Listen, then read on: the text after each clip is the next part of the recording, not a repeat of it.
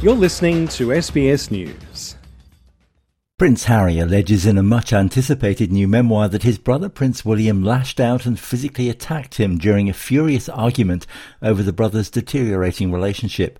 The Guardian says it obtained an advance copy of the book Spare, due to be published on January the 10th. Prince Harry has recorded interviews publicising the book with US and British broadcasters, which will go to air this weekend.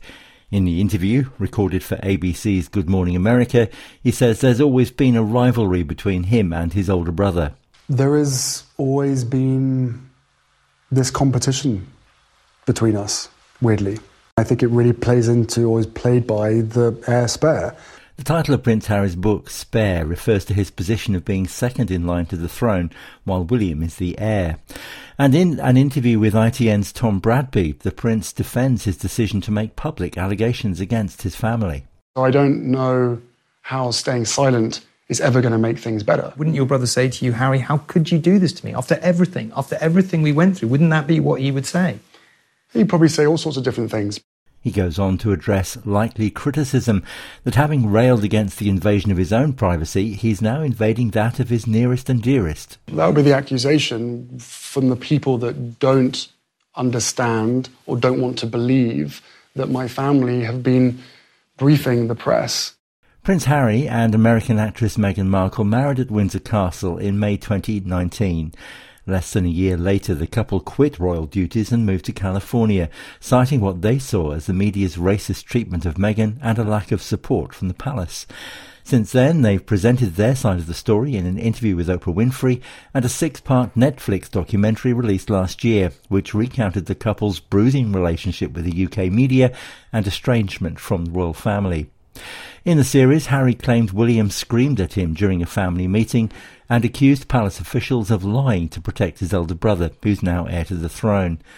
Meghan talked about wanting to end her life as she struggled to cope with toxic press coverage. In this weekend's interviews, the prince claims the royal household had cast him and Meghan as villains and shown absolutely no willingness to reconcile.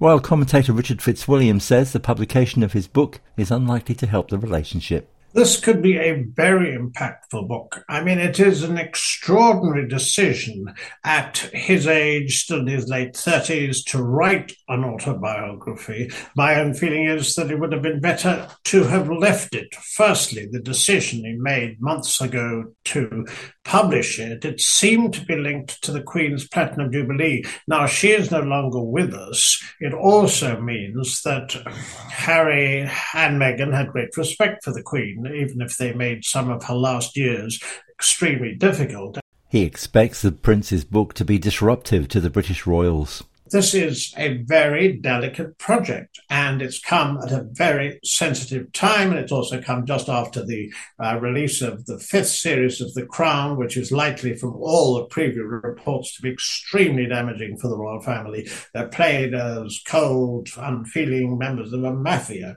So very difficult. And with the coronation coming up, again, you wonder will the Sussexes receive an invite after that book is published? ITN's Tom Bradby asked the Prince about that. If you're invited to the coronation, will you come? There's a lot that can happen between now and then. But, you know, the door is always open. The, the ball is in their court.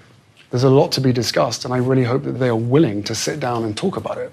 When asked if he still believed in the monarchy, Prince Harry answered with a firm yes but he was unsure about what role he and his wife might play. Alan Lee, SBS News.